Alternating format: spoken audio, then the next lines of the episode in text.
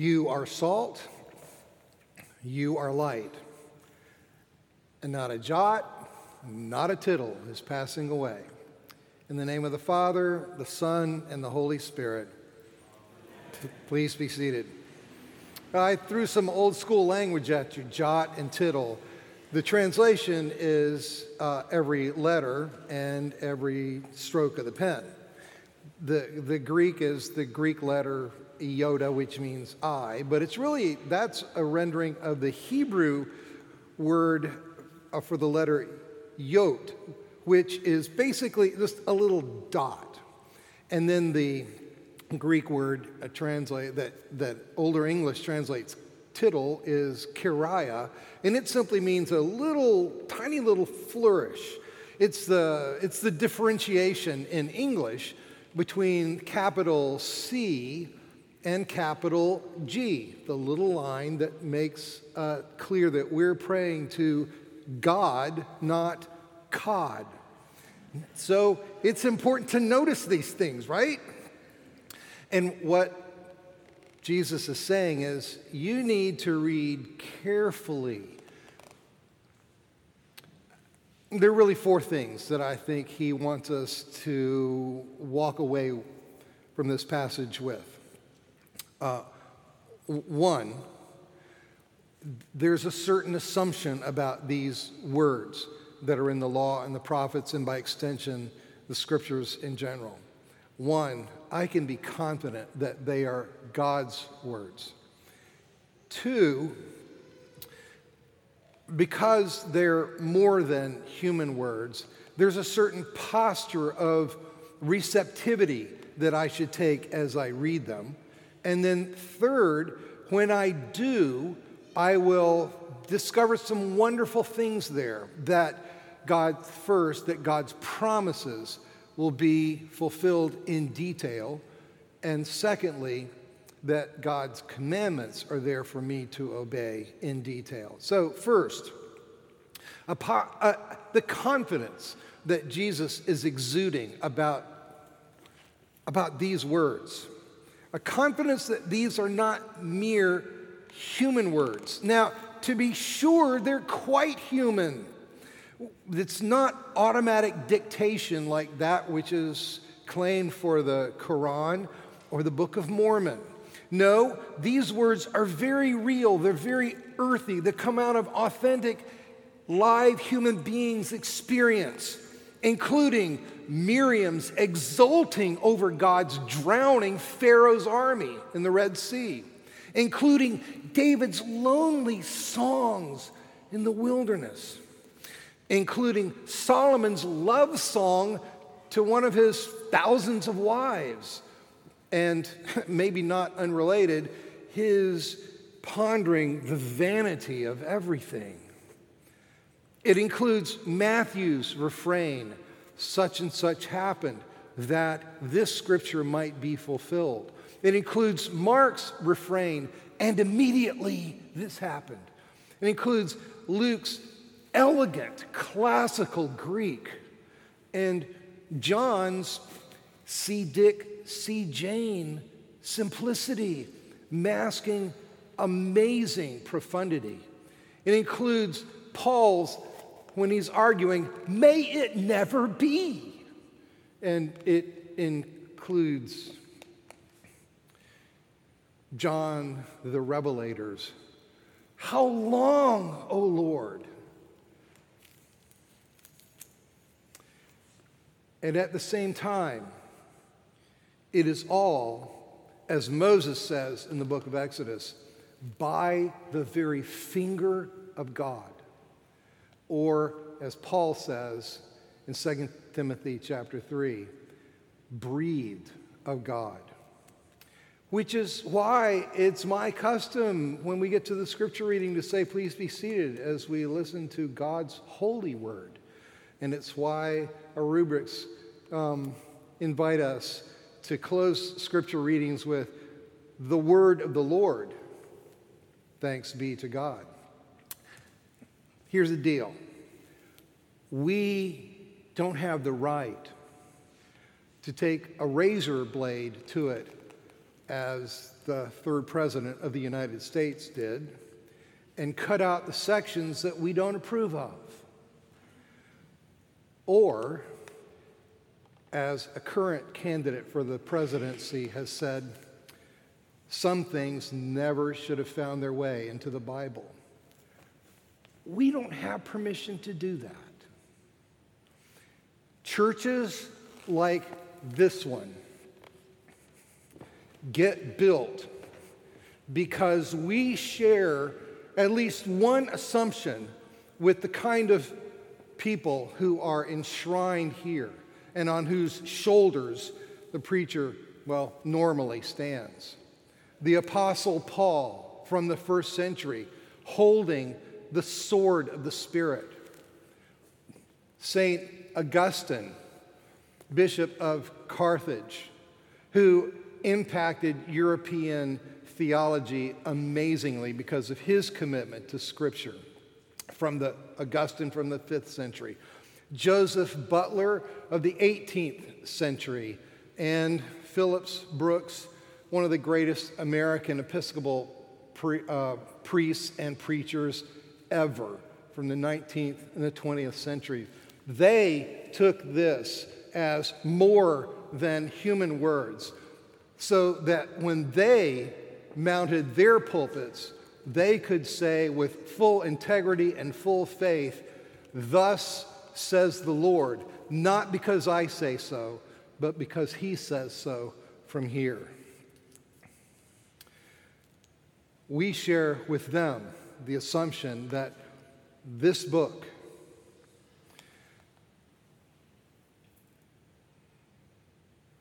these words bring Jesus, and Jesus brings life. So, every jot and tittle means first, confidence that it's all from God. Second, every jot and tittle means it's really a good idea to adopt a certain posture when we read. In the first place, slow down. It's one of the great things about teaching Greek is students realize I can't take anything for granted anymore. I have to slow down. discerning what the yod is doing, the tiniest letter of the Hebrew alphabet, or what the little line in, that would in Hebrew do the equivalent of separating a capital C from a capital G, means I have to look closely. I have to take my time, notice what's really going on. It means reading daily. One of the great things about following the daily office that's in our Book of Common Prayer is every seven weeks, you get all the way through the book of Psalms. And every single Wednesday, you're reading some 24 verses from Psalm 119, which is in praise of God's word.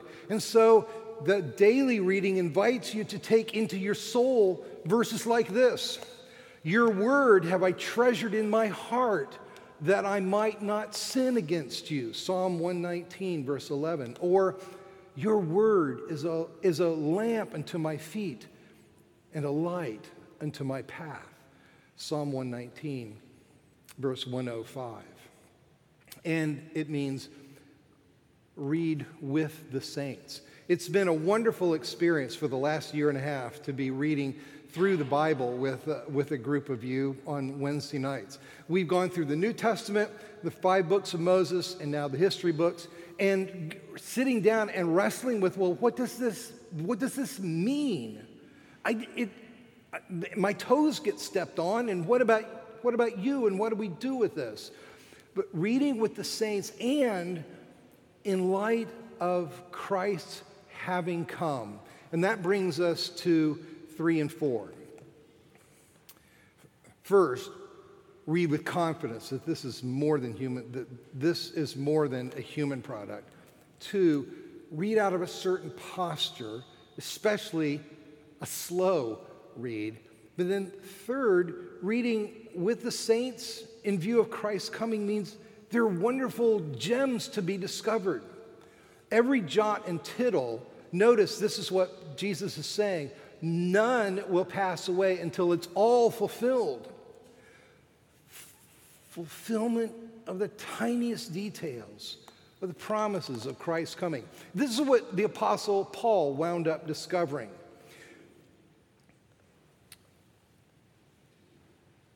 Because a new reading of the law and the apostles was forced upon the Apostle Paul on the road to Damascus.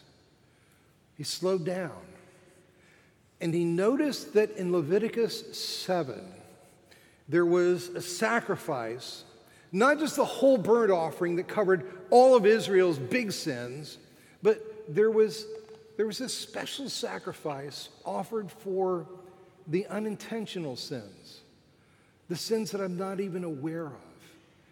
And when he realizes what it took to cover his sins, he exulted in that. And so he gives us Romans chapter 8, the beginning of, the beginning of that chapter. There is therefore now no condemnation. No condemnation for those who are in Christ Jesus. I don't have to feel guilty anymore.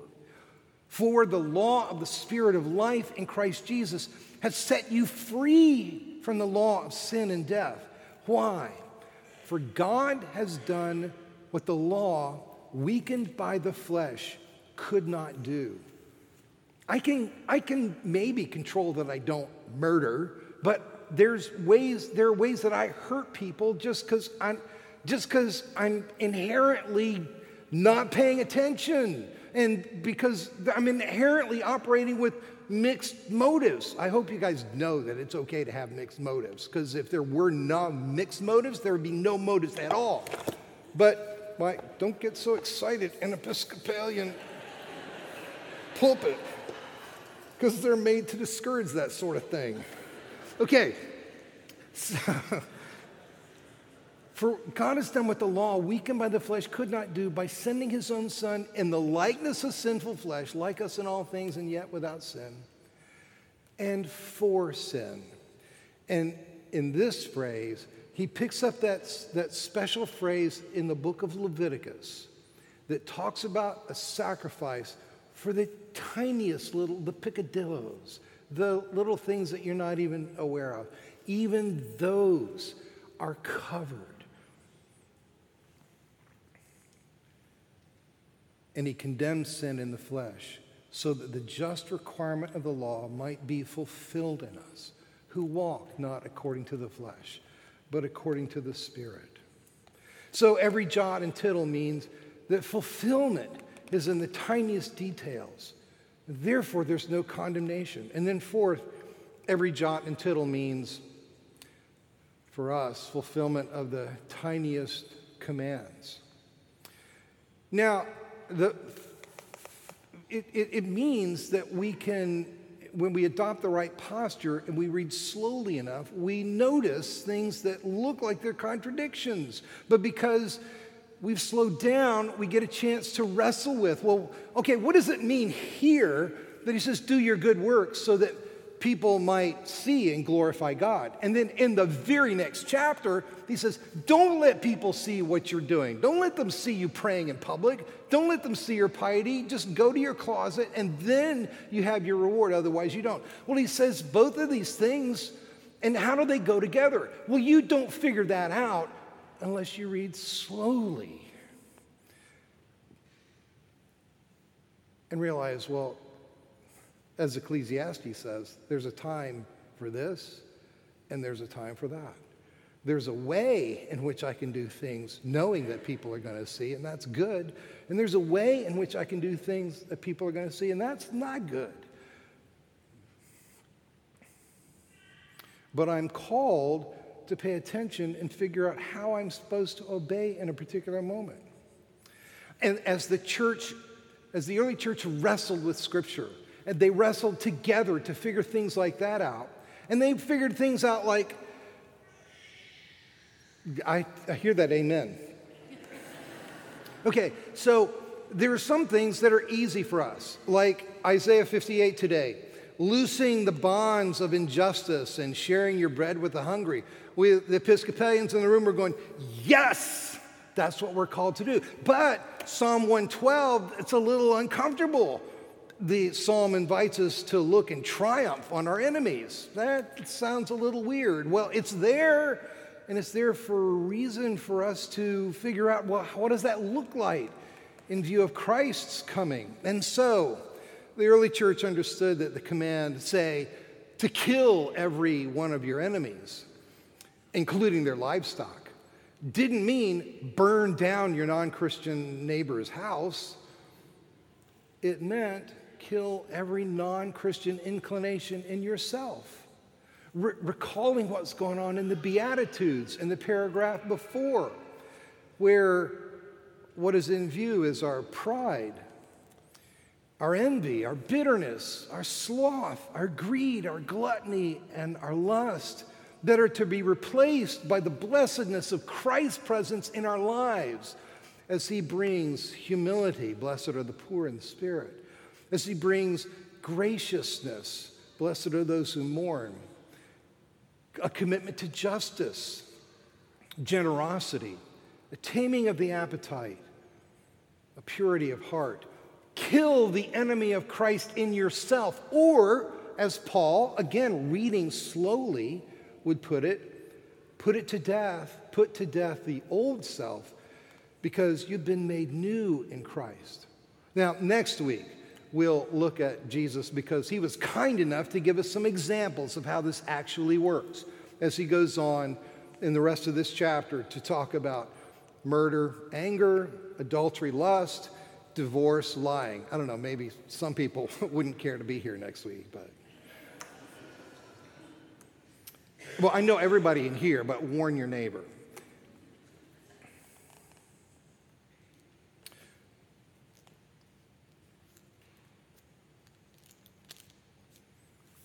Every jot and tittle. And then, finally, just a few brief words on being salt. See, all the above makes you different. And that's why Jesus likens you to salt, because salt is different. My guess is that the first thing that people figured out after Noah gave them permission to eat meat after Noah's ark was that meat didn't last real long. They didn't have refrigerators. And so meat would only sit around for so long before it would go bad. So I imagine that the second thing that people discovered was if you rub salt into it, it'll last a lot longer. Second, things taste a little better. Salt can take something that tastes meh and make it something that tastes, whoa, nice. It's kind of fun to, to walk through uh, uh, along the seacoast in, in Iceland and have and see these slatted, wood slatted buildings that emanate a certain fishy kind of smell. And, but it's not a bad fishy smell. It's kind of a, it's a savory fishy smell because you can rub salt into fish and make it last for a really long time. So, salt preserves. Salt gives flavor where there would otherwise be just meh. And in Leviticus and Numbers, salt even sanctifies. There were certain offerings that you would offer because God makes a covenant of salt with his people, that the salt makes it holy. Now, salt can only do its thing when it gets pressed into that which it is supposed to preserve, give a better flavor, and make holy. Jesus is expecting us to be pressed into the world around us, that the world might know some preserving influence.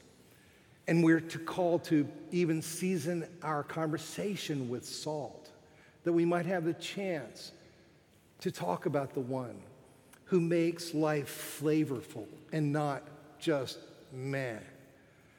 and brings holiness to life. We've brought Peter Tepper on to our clergy staff precisely to encourage us, to help us to be pressed into the world. And at the congregational meeting a couple of weeks ago, he, he er, er, encouraged us set your alarm for 1102 because Luke 11 2 says, May your will be done. Let your kingdom come. Let your will be done on earth as in heaven. And ask the Lord to reveal the names of like three people that you know that aren't in the kingdom as of yet. And pray for them and pray for opportunities to season your conversation. I encourage you to accept the challenge. We uh, will be doing alpha courses uh, in the fall in general so that you can invite uh, non Christian neighbors to come and just talk about life and get around to talking about Jesus. If starting this week, we're going to be doing a, a smaller pilot um, training for table hosts. If you're interested in doing that, let Peter know. In the bulletin, there are some opportunities to take some safety courses the Stop the Bleed course and the Hands Only CPR course. The American Heart Association course, the second one, the fire department decided they're not going to do it before we could take it out of the bulletin, so ignore that one. But Stop the Bleed and Hands Only CPR, you might know, you might need the training, and you might know a neighbor who, care, who cares to get trained so that they might potentially help somebody in, the, in a crisis situation give Lori Pyle an email and let her know that you're interested. We've been talking with um, Orange County Public Schools about how can we help. And they're interested in relationships with faith communities. That's an awesome thing. And they've encouraged us, and, uh, and Kay Leonard has taken the lead in this. They've encouraged us to develop a relationship with Hillcrest Elementary School, just maybe not even two miles away from here on Concord over in Lake Eola Heights. They have a language magnet. Uh, they have a language magnet uh, department and, or school, and they would like people to come in and volunteer to, to listen and to, and to engage with kids. Are you kidding me? The doors are open for us to go and share our lives with kids and with parents. Um, just make a note on your connection card that you're interested in being a, a part of our, our, our, our uh, relationship with Hillcrest Elementary. Uh, friends, there is, uh, it's, just, it's a wonderful thing to be given God's very words that we can stand confidently, if humbly, and talk to people about God's view of life. And to be pressed into people's lives by God's dear providential care that we might be salt and light, that people might see that there is a God who cares. And so, to him who is able to do abundantly far beyond all that we could ask or even think to ask, to him be the glory in Christ Jesus and in the church, now and forever. Amen.